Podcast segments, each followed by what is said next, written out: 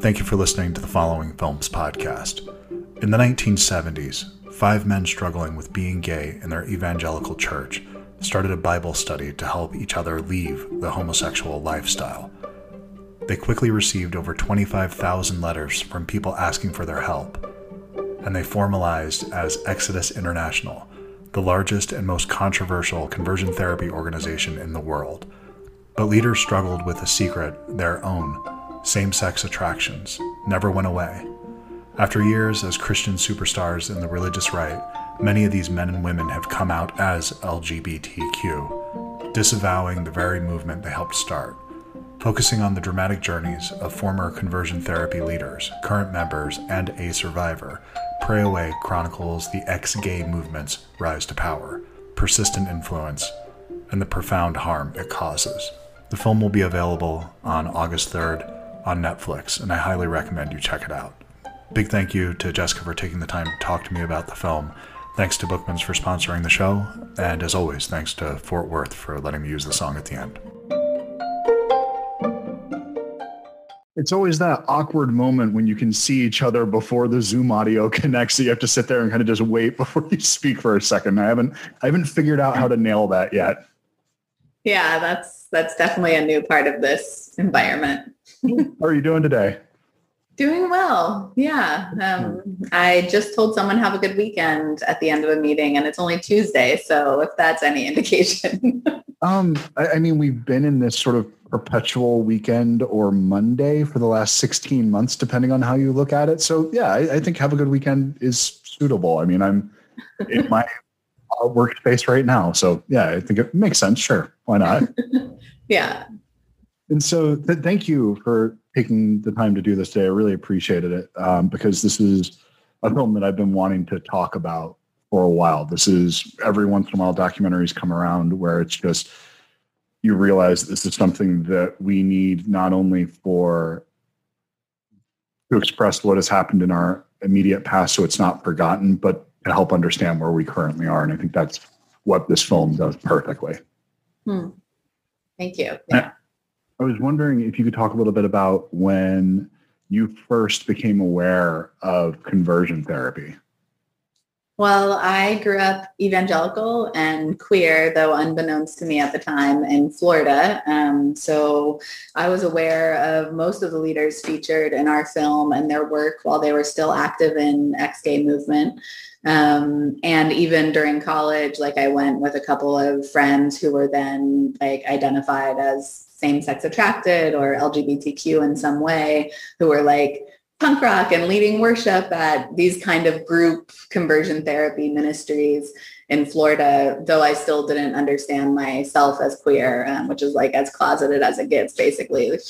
um, so, so it was it was really a part of my life growing up, and an executive producer that we work with who was an advisor to Kristine Stolakis, the director of Pray Away, knew that I, you know, had this background and like I'm always kind of coming out as a former evangelical in in like our queer and film spaces. And he was like, I have just been advising this director who has a film that you are going to like you have to produce. And, you know, it's annoying when you hear that sometimes. And then I really trust him and I got connected with Kristine and she had just kind of profiles of the different leaders she had access to at that point and had been researching and developing for about a year and a half or two years.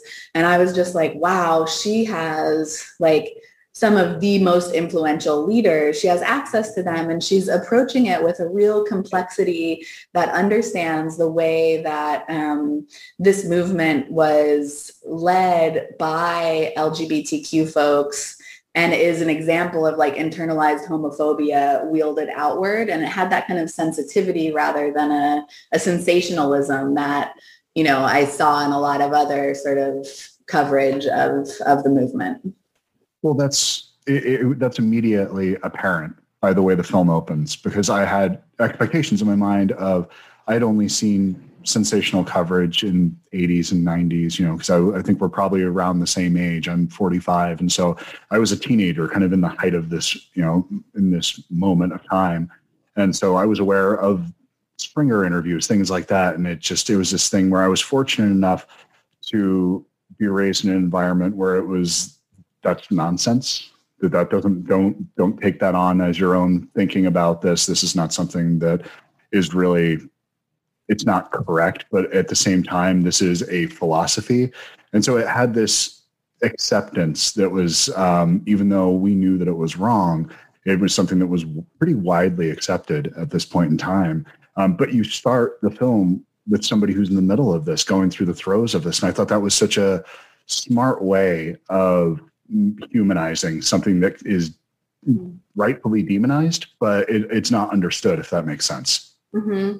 There's a real misunderstanding of the motivations of LGBTQ folks, um, LGBTQ people of faith who are trying to find a way to be who they are in community. And um, I think someone in the film, maybe Julie even says like that Exodus conference was one of the first places she felt accepted because she could be her queer self and and and in her faith. And like there mm-hmm. is there remains this tension in in queer spaces around faith and in faith spaces obviously and rejecting queer stuff.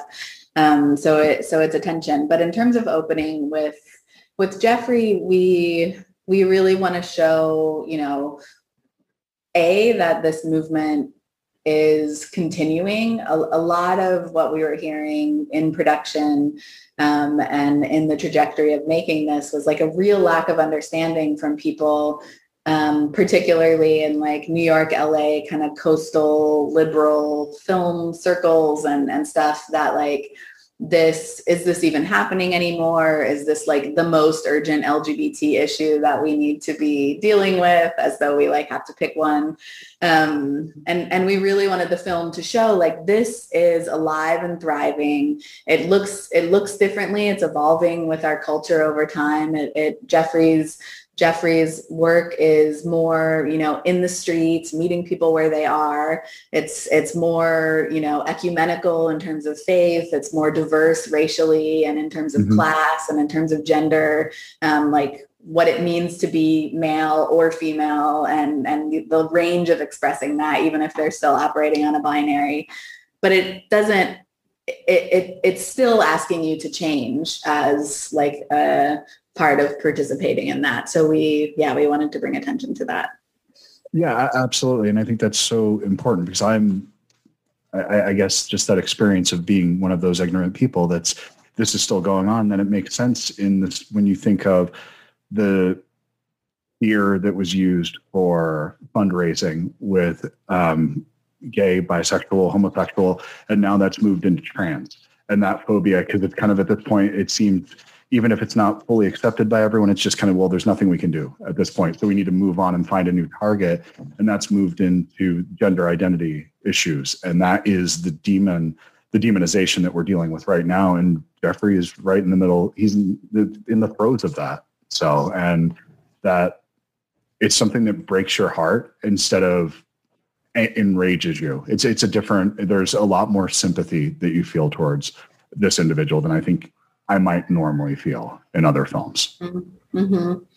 It was uh, we we just got back from from visiting him in Tennessee and showing him the film personally before it launched, and it was a really powerful experience because his first response was was that like we really portrayed him accurately and according to his own words. And that's something that we really wanted to do. And of course, the film has a point of view, which is that conversion therapy is harmful. And that point of view comes across in like what Jeffrey's scenes are juxtaposed against and in the broader context of the film. But we did want to treat him with the dignity and respect of speaking on his own terms, not in a both sides way, because that's not, that doesn't apply to this issue at all um, but that it was it was really moving that that really even came through for him.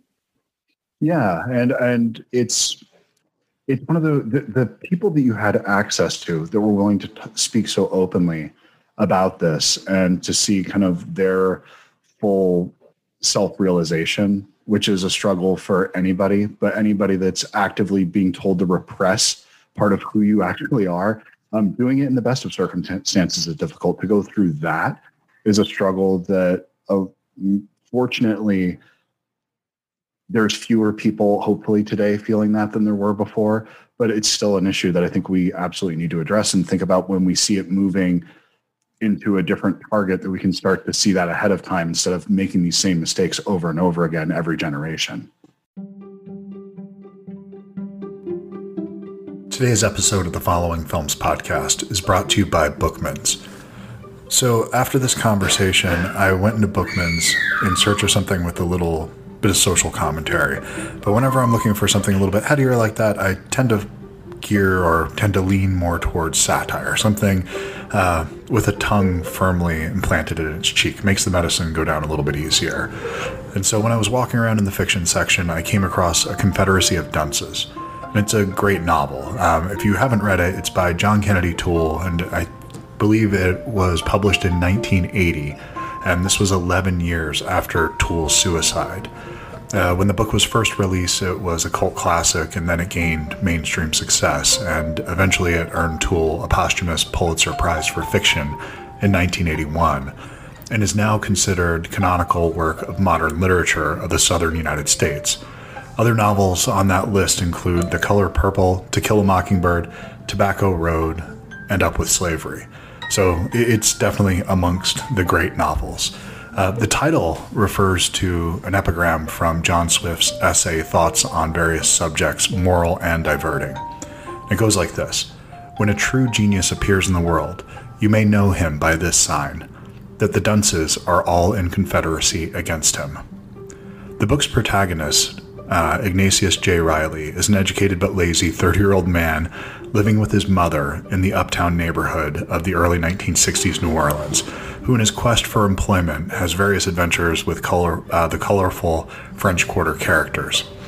Uh, our protagonist is overweight, unemployed, 30 year old with a degree in medieval history. And as I mentioned, he lives with his mother. And so he spends his entire existence in utter loathing of the world around him. He's pretty much the embodiment of Twitter. If it was personified, if that cesspool was turned into a human, it, would be Ignatius Reilly. He, he's that, has that much contempt for the world. Um, and the, the thing about this novel is that it, it's not only a commentary of the South and these characters at this time, but really it's a, car- a, a commentary on the world we live in today. And I think that's why this is considered a classic, why people continue to revisit this novel year after year, and it's only gained in popularity. If you haven't read it, definitely seek it out. In fact, when I was in Bookman's, they had several copies of it. So if you want to go down to Bookman's, there's a good chance that they will have a copy of A Confederacy of Dunces there for you. Because remember, Bookman's, they have your cool covered. The, it, with all these people that were lined out that you had access to right away were there individual ones that you said oh if we get like john Paulk or was it somebody specifically that you're thinking like that's the one that we kind of need to have to make to really show this full story so Kristine had access already to a number of the leaders, including John and and Randy and um, hmm. Michael, who who was was like a very early leader who left very immediately. Um, and we developed it out, you know, as we were continuing to research how the movement evolved and different key points we wanted to cover. Came to Yvette, um, came to Julie because we really wanted a survivor to juxtapose with the stories of leadership and like how the leaders are sort of always looking for the next generation because this thrives on there always being like new leaders to replace the last and sort of the grooming of leadership um, and then jeffrey a contemporary leader of the movement. So like with most films i think you know as as we're getting deeper into the story and the topic the casting process gets more and more focused um, and as as we're selecting the participants. And I also want to just um, note Kristine has a very the director Kristine Stolakis has a very um, intimate filmmaking style and she really works with very small crews and i think you can really see that come through in the interviews where people are talking about like the former leaders are very media savvy practiced people but you see a different side of them than you've seen in any other media that they've done because of this intimate um, skill that Kristine has and both how she structures her interviews and how she how she shows up to people. Um, yeah. No, and, and it comes through because this is um, it even when people are you can tell when people are being honest and forthright. I think you can feel an honesty. You can feel when somebody's putting on a show. It's impossible not to change somebody by pointing a camera at them. And I guess the goal is to eliminate that feeling as much as possible.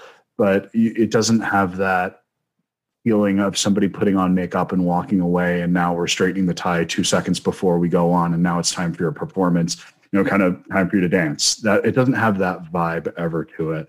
Um, that it does feel very intimate and personal. And that's important for a story like this because it is so small in the way that it's told because it's through it's a huge story but it's told through these individual voices. And it feels like individuals just raising their hand and saying you know i, I have something to contribute to this. And that's um, tells a much larger story about us as a society and one that is really important um, for not just the lgbtq community but a wider story about everyone in the society and the part that we've played in this story. And so mm-hmm. and, I, and I hope that it will expand beyond that. And, I, am wondering if you could talk a little bit about your your production company and with the focus that you have and those ideas of telling these stories that through what I've seen of your work that it, they do tell broader stories about our society despite having a very focused purpose driven um, outlook if that makes sense yeah so you know I, I think we're really coming from a social change orientation and i know that that can be somewhat com- controversial to talk about in film where there can be an assumption that you're choosing one or the other like you make political social issue docs or you make good films and we think like good films can make political interventions yeah. and a film needs to be really like creatively and artistically well done in order to serve its purpose around impact and social change.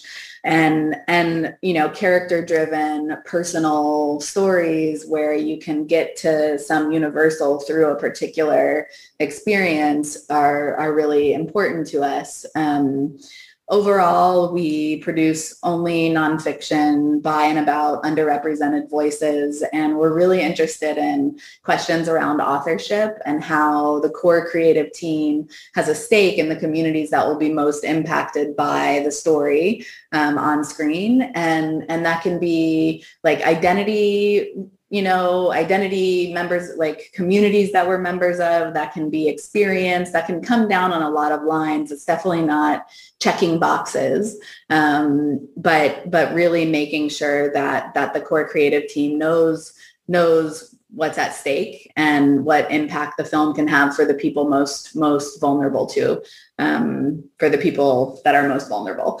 Um, and and also we're we're we kind of build our slate looking at um, you know no film is a silver bullet solution. So if we're looking at lgbtq dignity or gender-based violence or anti-black racism or state government overreach and surveillance what are how can we build uh, impact cumulatively film by film looking both at the work each specific film can do and the work that our slate can do overall in partnership with movement leaders you know who are experts in issues on the ground and all the while making sure that while you're doing this that you're still making an entertaining film because yeah. god knows while social change is important and i'm in the bag there's so many documentaries that I see that I'm just, yep, I, am already a, a, convert. I'm, I'm on board. You, yeah. but then when you start preaching at me, I'm, I'm done. I'm out. I, I check yeah. out. It's okay. I, have already got this. And, and it, you kind of, you fail on both sides because you're not entertaining the person that agrees with you and the person that doesn't agree with you will never watch that.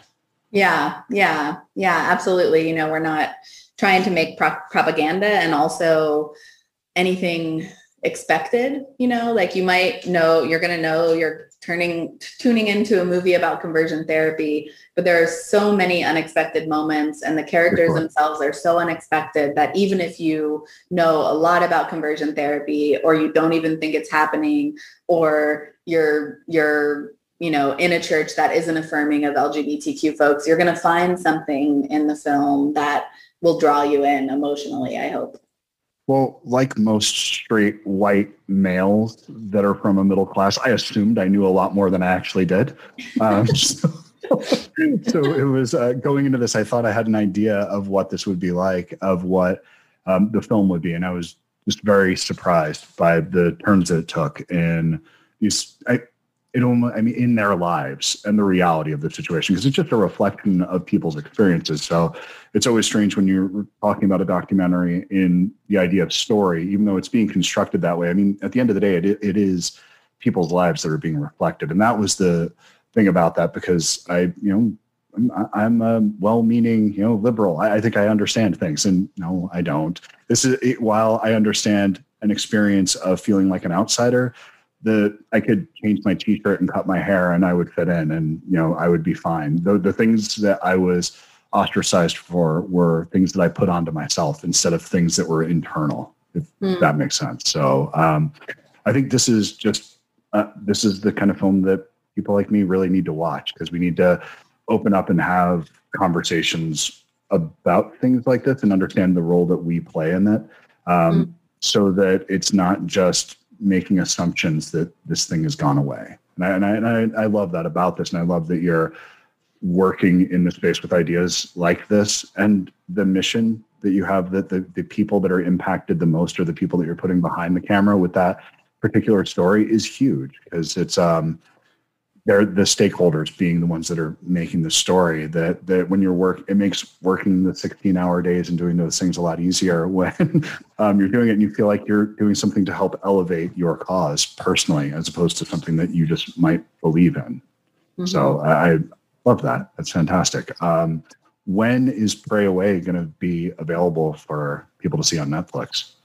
It's launching august 3rd on netflix so the clock is ticking. Yeah that's huge. I mean, that's that's the place for documentaries now. It's in our lifetime we've seen documentaries go from this thing that you might see in a theater, maybe um, in a couple art houses on the coast. And when you went there, there was only a handful of people, with, unless you know Michael Moore or a handful of other guys were directing these things. Um, and now you look at the top 10 there's frequently documentaries that are going through there and i love that the types of films that you're working on now can elevate and get that kind of awareness. It's never been a better time for documentary filmmaker than right now, I think.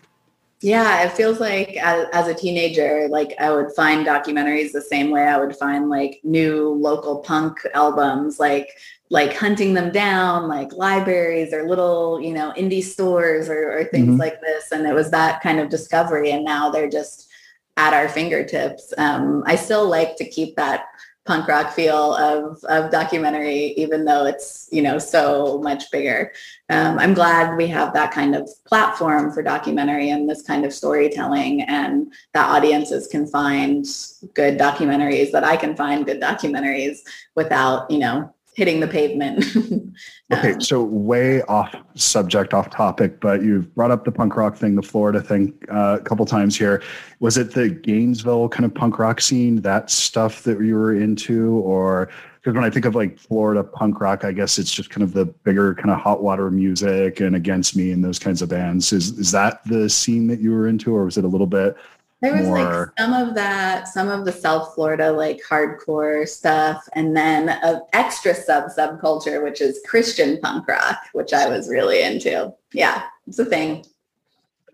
Wow. Um, okay. I, yeah, Christian punk rock. I, I I remember there was a point when there was people. It was in the hardcore, so the the line between death metal and hardcore is almost I can't really tell the difference half the time. No and so there were these like hardcore metal Christian bands that I would hear that sounded so damn angry that it was like, this is as aggressive as music gets. And I can't understand what you're saying anyway. So cool. Uh, I, am I guess I'm, I'm there. I, I could listen to that yeah. as well as I could listen to anything else. so then do you still listen to that stuff at all then? Or have you, definitely not the Christian punk rock. Um, and, you know, I think my tastes have, you know, mellowed with my age, but there's definitely this nostalgia. Yeah. Yeah. I mean, I, I guess it's the, um, the fortunate thing about a lot of those bands from that era for me, um, a lot of those artists picked up acoustic guitars and they started doing the folkier version of it now. So it's like we all grew, we all got gray together. So it's like, yeah. you know, and when Face to Face is putting out an acoustic album, it's like, okay, all right, we're, we're just all a bunch of old guys now. This this works out for me just fine. We're, we're not lying to yeah. anybody about who we are. yeah, they need to be able to like practice songs in their house while their babies take it, you know, take a nap.